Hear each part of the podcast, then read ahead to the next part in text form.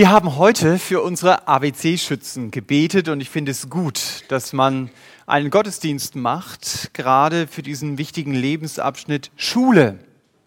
Dass wir mit Gott im Gebet über Schule reden und bitten, hilf unseren Kindern in der Schulzeit Gutes zu lernen. Aber bewahre sie auch davor, falsche Schlussfolgerungen, die ihnen erzählt werden, zu ihrer eigenen Lebenseinstellung zu machen. Und äh, wenn unsere kleinen Fünkchen dann hier vorne sitzen, dann fragt man sich vielleicht auch, wie war das eigentlich noch mit meinem ersten Schultag? Also ich persönlich kann mich gut daran erinnern, an meinen ersten Schulranzen. Der war knallorange und hatte elektrische Blinker an der Seite. Also man denkt, dachte, da läuft so ein Abschleppwagen. Es war damals so der letzte Schrei. Ich hatte den den modernsten Ranzen. Äh, aber Schule ist ja bekanntlich kein Spaß. Ich war zum Lernen da. Das ist mir nicht immer leicht gefallen. Vor ein paar Wochen habe ich das aktuelle Zeugnis meiner Tochter mit meinem Zeugnis aus derselben Klasse verglichen. Ich glaube, keine Note war gleich. Ihre waren überall besser. Das ist schon gemein, wie schnell man heute gute Noten bekommt, oder? Das ist natürlich ein Scherz. Ich sagte schon, mir, mir fiel das Lernen nicht so leicht. Erst in den höheren Klassen wurde das auch mit den Noten etwas besser. Aber wenn man Schule hinter sich hat, dann hat man ja nicht unbedingt ausgelernt. Und vieles, was man lernt, das lernt man gar nicht in der Schule. Das lernt man auf der Straße des Lebens. Und auch in der Bibel ist Lernen ein ganz großes Thema. Und deswegen möchte ich heute Morgen mit dieser Predigt etwas dazu beitragen, über Lernen nachzudenken anhand der Bibel. Mehr kann das nicht sein in den 40 Minuten, die mir zur Verfügung stehen. Ihr seht den Titel der Predigt schon auf der Folie. Etwas sperrig, aber er deckt immerhin alles ab, über das ich reden möchte. Ich habe die Predigt überschrieben mit dem Satz, bleibe ein Lernender, um Gottes Weisheit zu verstehen und bei Jesus einen neuen Lebensstil zu sehen. Also bleibe ein Lernender, um Gottes Weisheit zu verstehen und bei Jesus einen neuen Lebensstil zu sehen. Es geht hier also im Grunde genommen um drei Teile. Das erste, bleibe ein Lernender. Das zweite, verstehe Gottes Weisheit. Und das dritte, schau dir bei Jesus einen neuen Lebensstil ab, den du dann mit seiner Kraft auch im Alltag umsetzen kannst. Also bleibe ein Lernender. Warum ist es wichtig? Selbst von Herrn Jesus lesen wir in Lukas 2, Jesus nahm zu an Alter, aber nicht nur an Alter, sondern an Weisheit. Ganz entscheidend wichtig. Und das ist das Normale. Kinder werden größer, sie stellen Fragen, sie bekommen Antworten, Sie finden sich mehr und mehr im Leben zurecht und irgendwann können sie dann auch Verantwortung übernehmen, auch für andere, weil sie mehr den Überblick haben, wie Leben dann funktioniert. Und in unserer Gesellschaft ist es in der Regel so, wenn ich mehr gelernt habe, dann habe ich bessere Ausgangsvoraussetzungen, um einen guten Beruf zu bekommen und mich dann auch mit Dingen zu beschäftigen, die ich gerne mache, manchmal. Ich habe von einer Untersuchung gehört, in der ging es darum, warum steigen manche Menschen, die Christen werden, eigentlich sogar gesellschaftlich auf. Nicht immer, aber manchmal. Natürlich, wenn sie in einer Gesellschaft leben, in der sie nicht verfolgt werden, in der sie nicht aktiv bekämpft werden, das ist die Voraussetzung. Und die Antwort, die ich da las, die schien mir logisch zu sein. Wenn Menschen zu Jesus umkehren, dann wollen sie natürlich Jesus besser kennenlernen. Und wie lerne ich Jesus besser kennen? Indem ich meine Bibel lese. Also beginnen Menschen, die vorher mit Büchern überhaupt nicht viel anfangen konnten, die Bibel zu lesen und nicht nur die Bibel. Und sie beginnen über das, was sie lesen, nachzudenken, zu reflektieren.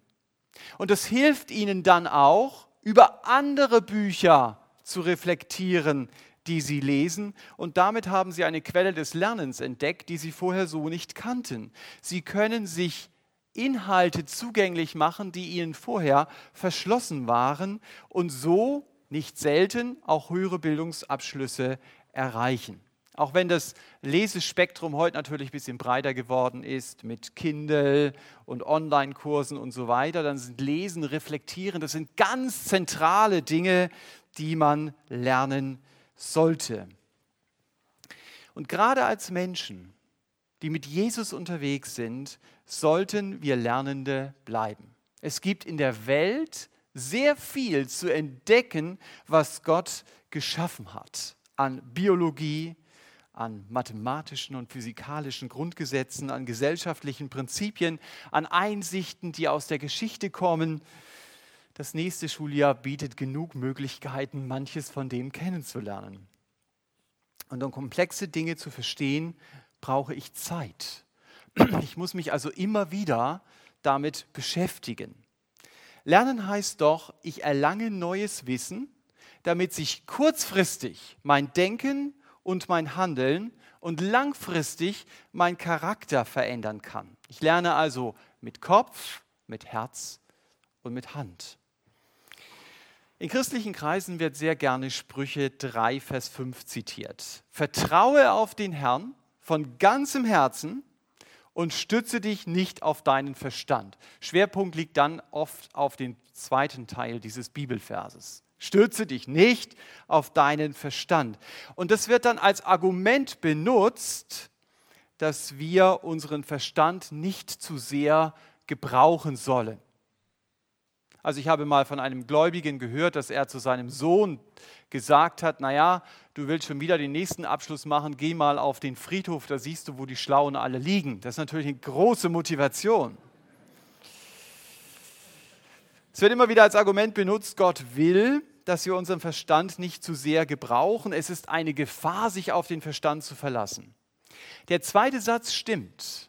Es ist eine Gefahr, sich auf den Verstand zu verlassen, wenn ich den Verstand von Gott abkopple und wenn ich mich selber beweihräuchere, wenn ich mich auf mich selber verlasse und nicht auf Gott. Aber das gilt ganz genauso für mein Gefühl und das gilt ganz genauso für praktische Tätigkeiten. Der Herr Jesus zitiert ja einmal 5. Mose 6 in Matthäus 22 und sagt, du sollst Gott lieben sagt einiges dann. Unter anderem sagt er, du sollst Gott lieben mit deinem Verstand. Steht da. Sagt er sehr direkt.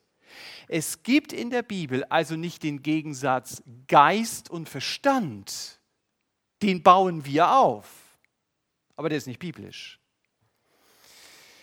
Es gibt in der Bibel nur den Gegensatz Geist und Fleisch.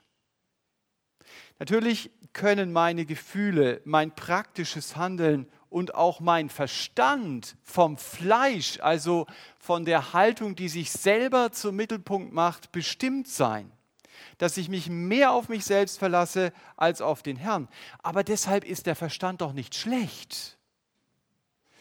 In Jesaja 11 heißt es vom Heiligen Geist sogar, er ist ein Geist des Verstandes. Der Verstand soll wachsen.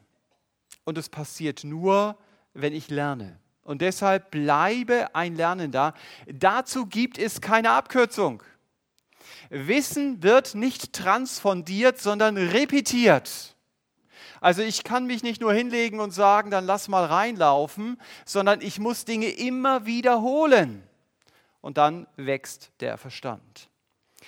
Und dabei gehören Theorie und Praxis zusammen.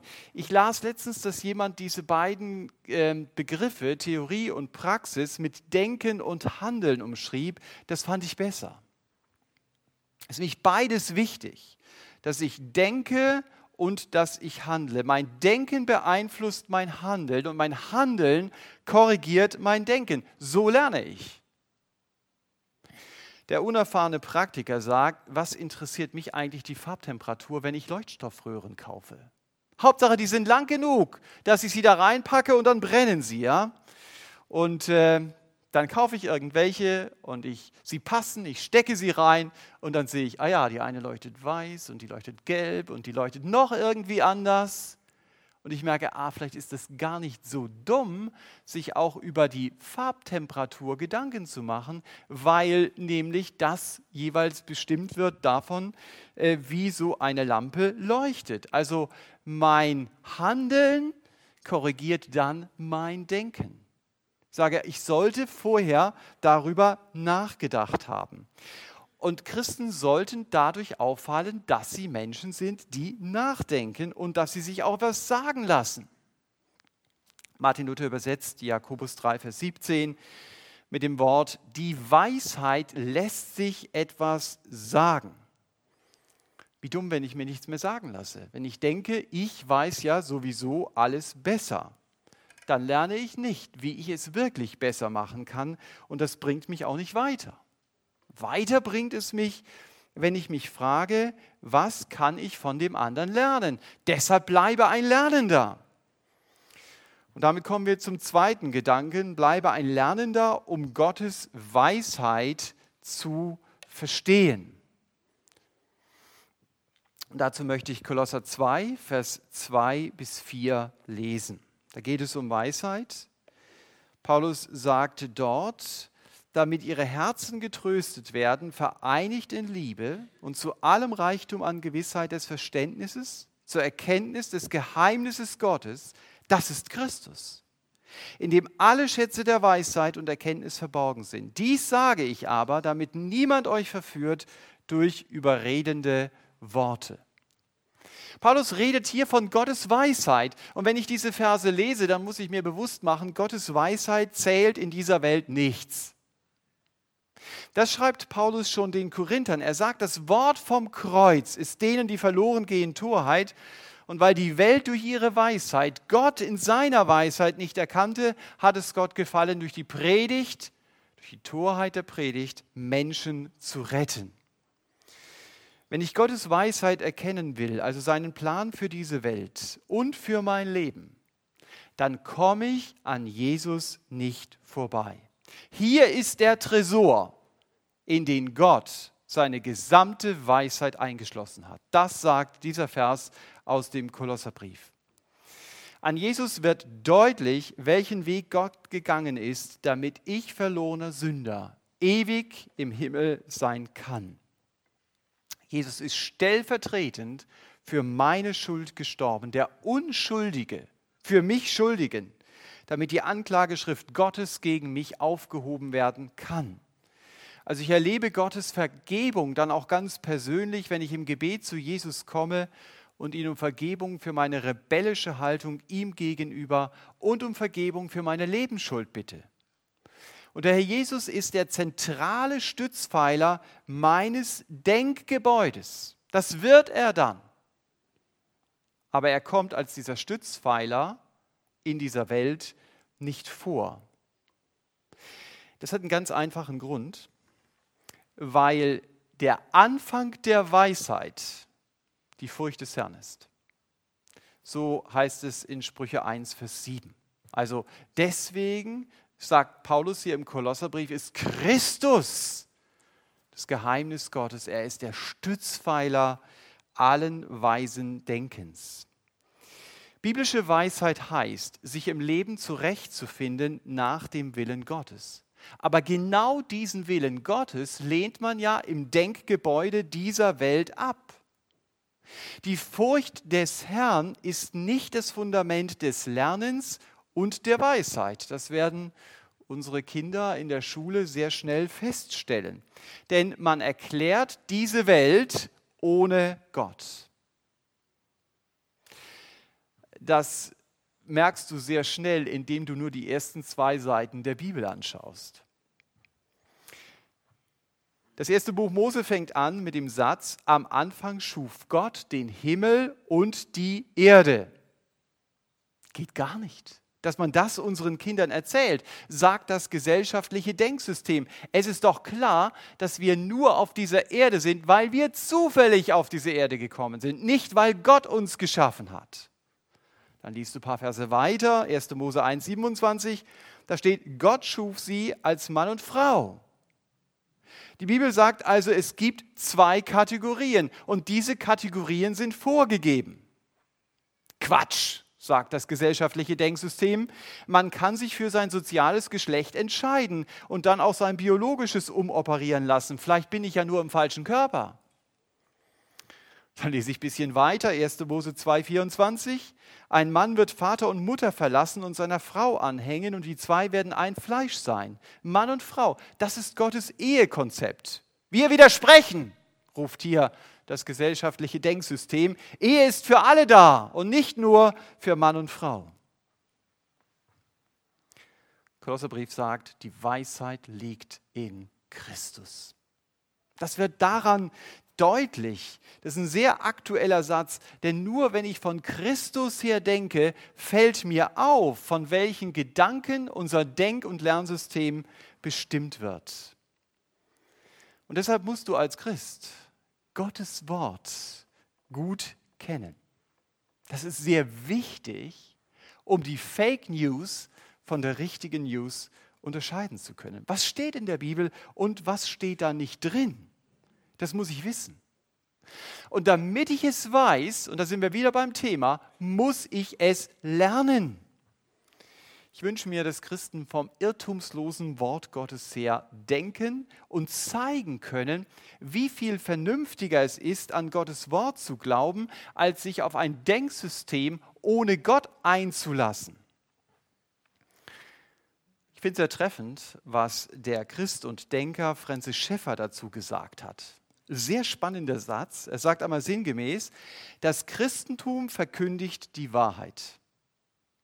Und wenn ich es ablehne, weil ein anderer Denkrahmen mir lieber ist, also er ist nicht wahr, sondern er ist mir nur lieber, dann verliere ich den objektiven Blick für die Welt, wie sie wirklich ist, und verstricke mich in gedanklichen Zwickmühlen. Das ist so wahr. Also ihr habt verstanden, was er sagt.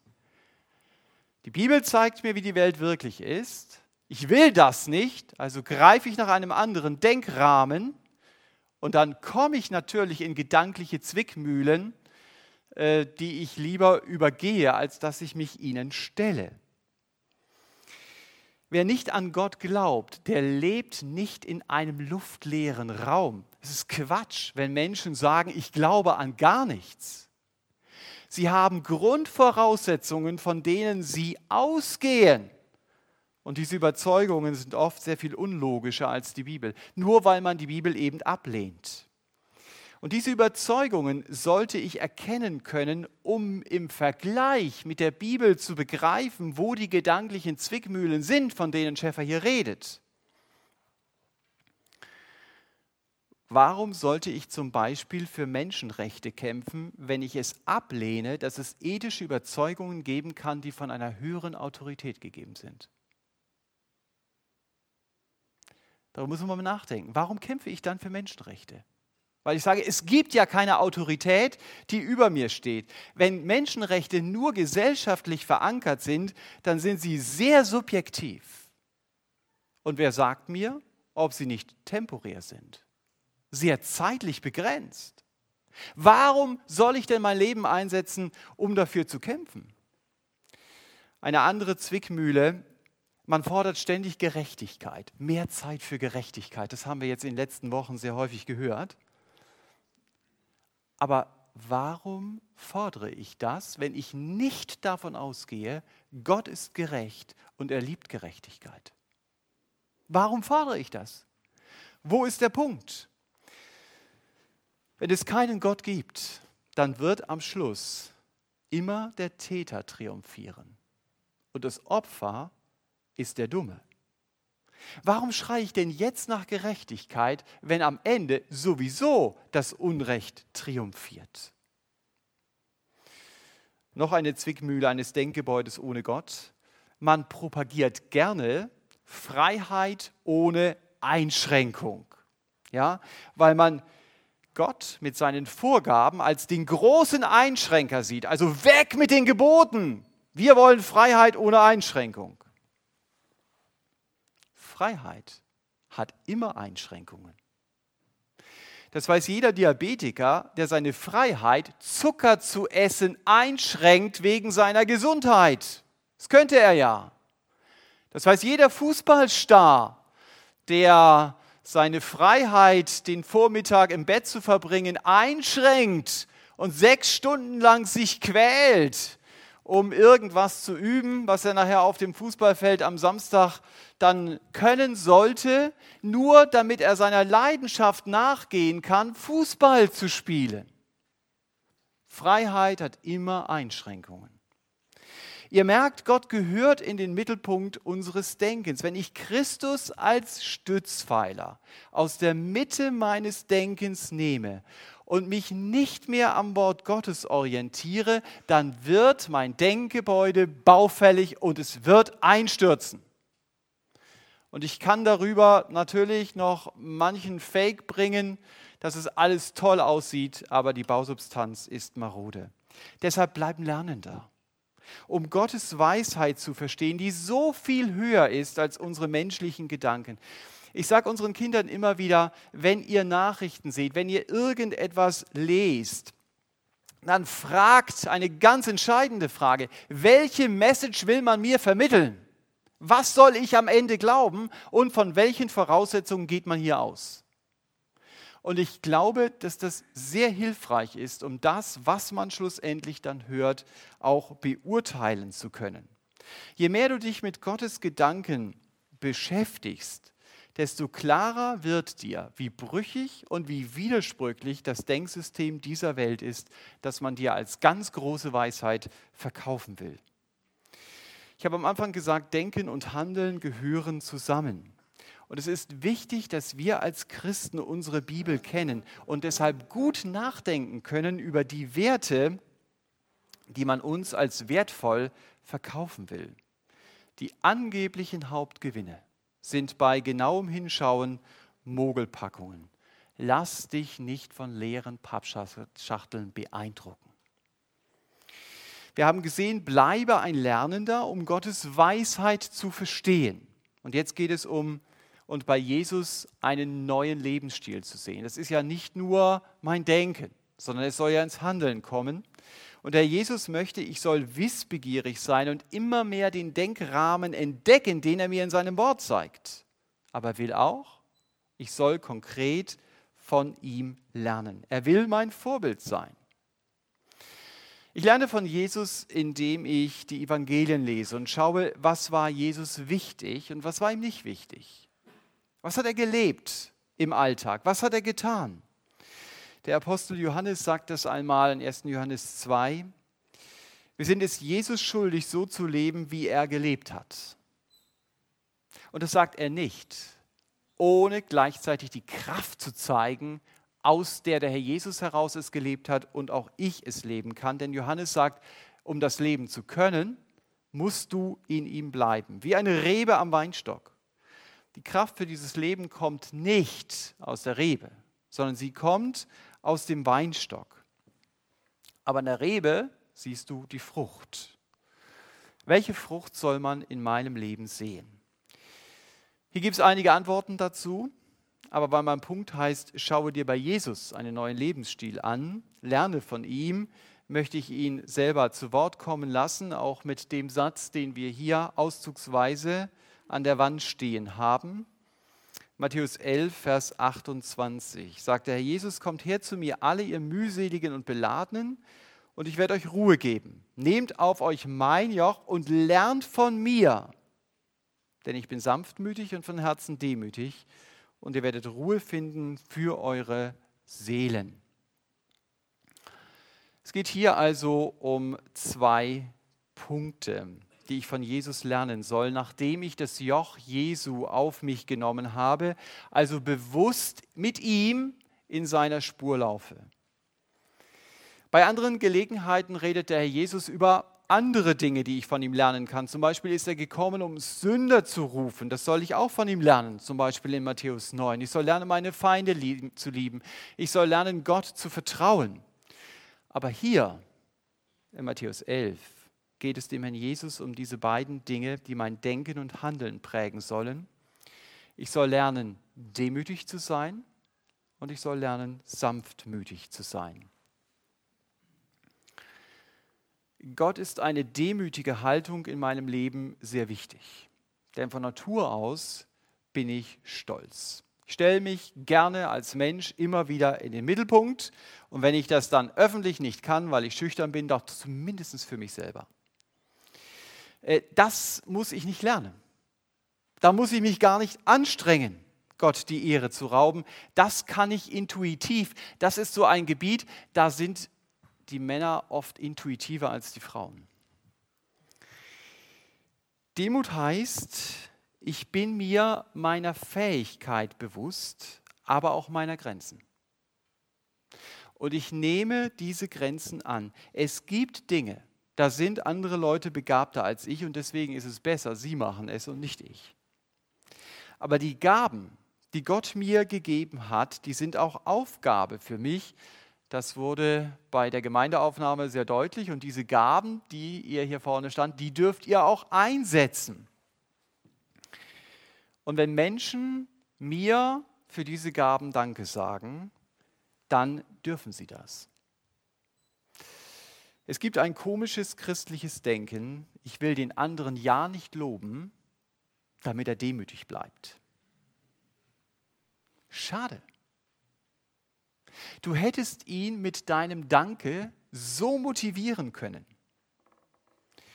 Übrigens, er kann auch hochmütig sein, wenn du ihn nicht lobst. Es liegt nicht wesentlich an deinem Lob. Aber vielleicht wird er bald frustriert aufgeben, weil du ihm dein positives Feedback nicht gesagt hast. Schade, Gott hätte ich so gerne gebraucht, dass du dich nicht gebrauchen ließest von Gott. Wenn ich gelobt werde, bin bei Demut, ja, dann darf ich das annehmen, aber nicht festhalten, sondern ich darf es weitergeben. Gibt es Lob an Gott weiter? Und sag ihm, danke, dass du mir die Kraft und die Weisheit geschenkt hast, Dinge gut zu machen. Das ist gelebte Demut. Ich weiß, ich bin abhängig von Gott und ich empfinde das auch als Glück und nicht als Einschränkung. Demut lebt von der Einstellung, die Paulus in 1. Korinther 4,7 so formuliert: Was hast du eigentlich, das du nicht empfangen hast. Wenn du es aber empfangen hast, was rühmst du dich, als du hättest es nicht empfangen, als wenn du es nicht empfangen hättest. Demut heißt, ich weiß, was ich von Gott empfangen habe. Dessen bin ich mir bewusst. Und ich setze es verantwortlich ein. Aber das Gelingen, das buche ich nicht auf mein Konto, sondern ich weiß, Gott hat es mir geschenkt und ich schenke es weiter. Ich habe euch gegeben, was ich vom Herrn empfangen habe. So formuliert es Paulus mal in 1. Korinther 11. Das ist die Haltung. Der Jesus hat Demut gelebt und deshalb war es ihm wichtig, dass sein Vater durch sein Leben groß gemacht werden sollte. Wenn ich unter dem Joch des Herrn Jesus in seiner Demutspur laufe, dann wird es mir auch wichtig sein, der Herr Jesus soll durch mein Leben groß gemacht werden und nicht ich. Der Esel, auf dem der Herr Jesus saß, als er in Jerusalem eingeritten ist, der hat auch nicht gedacht, toll, wie die Leute mir alle zujubeln. Er hat nur dem Herrn Jesus gedient. Und dazu bin ich gerufen, meinem Herrn in Demut zu dienen. Das ist das Erste, was der Jesus betont, Demut. Die andere Eigenschaft, die der Jesus mir beibringen möchte, die ich lernen darf, ist Sanftmut. Sanftmütig ist der, der die Macht und auch das Recht hat, jemanden zu strafen oder ihm zu schaden und es nicht tut, sondern ihm freundlich begegnet. Er hat den Mut, sanft zu sein und nicht hart zu reagieren. Auch wenn ich hart reagieren könnte, ich mache das nicht. Ich lasse dich sehen und spüren, dass ich dich wohlwollend behandle. Ich bin für dich. Das schließt nicht aus, dass wir auch bei der einen und anderen Sache über Konsequenzen reden müssen. Aber du spürst, ich bin für dich. Und ich freue mich nicht darüber, dir weh zu tun, auch vielleicht bei Konsequenzen. Ich möchte, dass es dir hilft, wenn es Konsequenzen gibt, deinen Charakter zu verändern. Ich habe nur das Beste für dich im Sinn. Das Wort für sanftmütig kann man auch mit freundlich übersetzen. Es gibt noch ein anderes Wort, das man auch mit freundlich übersetzt, aber auch dieses Wort, das der Jesus hier gebraucht, kann man durchaus mit freundlich übersetzen. Diese Bedeutungsvielfalt spiegelt sich dann auch in der englischen ESV wieder, in der dieser Satz übersetzt wird oder die sanftmütig in diesem Satz übersetzt wird mit gentle. Das heißt sanft oder freundlich. Also ein Gentleman ist ein sanfter und freundlicher Mann auch wenn der eigentlichen englischen und französischen Wortbedeutung die gesellschaftliche Stellung noch mitschwingt. Das ist jetzt hier weniger der Fall. Jesus sagt also, lernt von mir demütig zu sein und ein freundlicher Gentleman zu sein. Petrus verwendet genau das gleiche Wort in 1. Petrus 3, Vers 4, aber für die Frauen. Da geht es um Gentle Ladies. Das heißt, es ist ihr Schmuck, schreibt er dort, einen sanften, und da könnte man übersetzen, freundlichen und stillen Geist zu haben, denn das ist vor Gott sehr köstlich. Auf diese Freundlichkeit legt Gott sehr viel Wert. Freundlichkeit hängt also mit einem stillen Geist zusammen. Interessant, auch in Matthäus 11 geht es um Ruhe. Auch hier haben wir die gleiche Kombination. Auch hier geht es um Stille. Wenn ich bei Gott zur Ruhe komme und wenn ich aus Gottes Ruhe heraus lebe, dann wird diese Ruhe in meinem Alltag sichtbar werden. Unter anderem auch an der Freundlichkeit. Menschen, die innerlich getrieben sind, die werden es sehr schwer haben, jemand anderem, der neben ihnen herläuft, freundlich zu begegnen. Mit dieser Aussage, lerne von mir Demut und Sanftmut, zeigt der Herr Jesus das Kontrastprogramm zur damaligen Denke und auch zur heutigen Denke. Die damalige Denke war, das können wir nachlesen in Lukas 22, 25, echte Männer herrschen über andere, notfalls auch mit Gewalt. Aber sie wollen trotzdem einen Ruf als Wohltäter haben. Also so kannst du es lesen in Lukas 22. Und Jesus hält dagegen, gegen diese Denke und er sagt, ihr aber nicht so. Ja, wenn nicht so, wie denn dann? Wir haben es schon gehört im Rahmenprogramm, der Größte sei wie der Jüngste. Also lebe in Demut. Und der Führende soll wie der Dienende sein. Menschen, die anderen aus Überzeugung dienen wollen, werden das mit Freundlichkeit tun. Der Jesus mischt sich mit diesem Beispiel in die Unterhaltung der Jünger ein, die in Lukas 22 diskutiert hatten. Wer ist denn der Größte? Das haben sie gerade verhandelt. Jesus sagt, der ist der Größte, der Demut lebt und der mit seiner Leiterschaft anderen dienen möchte und der nicht über sie herrschen will, der ist der Größte. Jesus selbst hat diese Freundlichkeit gelebt. Ein paar Kapitel vorher, in Lukas 18, kommen Frauen mit ihren Kindern zu Jesus nach einem anstrengenden Tag. Die Jünger sind genervt. Kann man so richtig vorstellen. Haut ab! Was wollt ihr jetzt hier noch? Sprechstunde ist geschlossen, merkt ihr nicht, dass wir müde sind und was sie alles gesagt haben mögen. Und Jesus redet dazwischen. Er sagt, lass die Kinder zu mir kommen. Er reagiert freundlich. Genauso wie es hier in Matthäus 11 sagt. Er reagiert den Menschen zugewandt. Ich kann mir vorstellen, Jesus hat die Frauen angestrahlt, er hat sie angelächelt und damit hat er Freundlichkeit gelebt. Echte Freundlichkeit wirkt immer einladend und lässt den anderen empfinden, da freut sich jemand über mich, dass er mich sieht. Und echte Freundlichkeit schafft auch sehr schnell Vertrauen. Freundliche Leute werden sehr schnell die Bedürfnisse des anderen im Blick haben und sie werden versuchen, ihm zu helfen. Sie haben offene Augen für den anderen.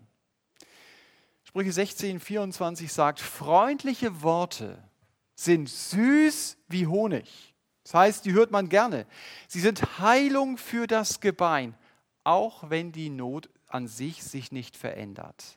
Wenn man mich freundlich behandelt, dann hilft es oft schon so viel. Also wenn ältere Leute beim Arzt sind, kriege ich das immer wieder mit, er war freundlich. Ja, also das ist was ganz Wesentliches. Ich soll von Jesus also lernen, freundlich durch diese Welt zu laufen und damit Gottes Freundlichkeit in meinem Leben auszustrahlen. Deswegen halt bewusst Ausschau, wenn du die Bibel liest, nach Situationen, in denen der Herr Jesus freundlich reagiert. Und frag dich mal, wie macht er das? Wie behandelt er denn die Menschen, denen er dort begegnet? Und wenn ich darüber nachdenke, wie kann ich freundlich handeln, könnte es auch eine Hilfe sein. Ich beschäftige mich damit, wie sollte sich denn eigentlich ein Gentleman oder eine Lady benehmen? Also manche der Benimmregeln zugegeben, ja, stammen wirklich aus dem letzten Jahrhundert, die sind heute dann eher peinlich. Aber andere kann man durchaus auf unsere Zeit übertragen, weil das praktische Anleitungen sind, wie kann ich Freundlichkeit leben? Und ein erster grundsätzlicher Schritt vom Denken zum Handeln ist, nimm die Leute um dich herum wohlwollend wahr. Lächle sie vielleicht mal bewusst an. Sag ihnen freundliche, hilfreiche Worte. Schreib ihnen freundliche Worte, schenke ihnen etwas und zeig ihnen, du bist mir wichtig. Und das Beste ist, ich muss das nicht aus der eigenen Kraft schaffen. Freundlichkeit und Sanftmut sind eine Frucht des Heiligen Geistes. Das wissen wir aus Galater 5, dort hat Paulus es aufgeschrieben. Das heißt, der Heilige Geist will in mir diese Freundlichkeit und diese Sanftmut leben, damit der Herr Jesus durch meinen Alltag sichtbar wird. Und ich hoffe, dass diese Predigt uns motivieren konnte, bewusst mehr aus Gottes Wort lernen zu wollen und nicht zu denken, ich weiß schon alles. Es gibt so viel zu entdecken. Wir haben mit Gottes Weisheit einen so großen Schatz, der die Weisheiten dieser Welt alle in den Schatten stellt. Und das Zentrum ist der Stützpfeiler der Weisheit Gottes in Christus. Das ist derselbe Christus, von dem ich lernen darf, so zu leben, dass Gott groß gemacht wird. Es ging heute um Demut, um Sanftmut, um Freundlichkeit, die ich nur leben kann, weil der Herr Jesus in mir die Kraft ist, das zu leben. Und deswegen wünsche ich es mir, ich wünsche es euch, dass wir in der kommenden Woche mit offenen Augen durch den Alltag gehen. Mit dem Wunsch, den ihr hinter mir seht, ich will ein Lernender bleiben, um Gottes Weisheit zu verstehen und bei Jesus einen neuen Lebensstil zu sehen. Amen.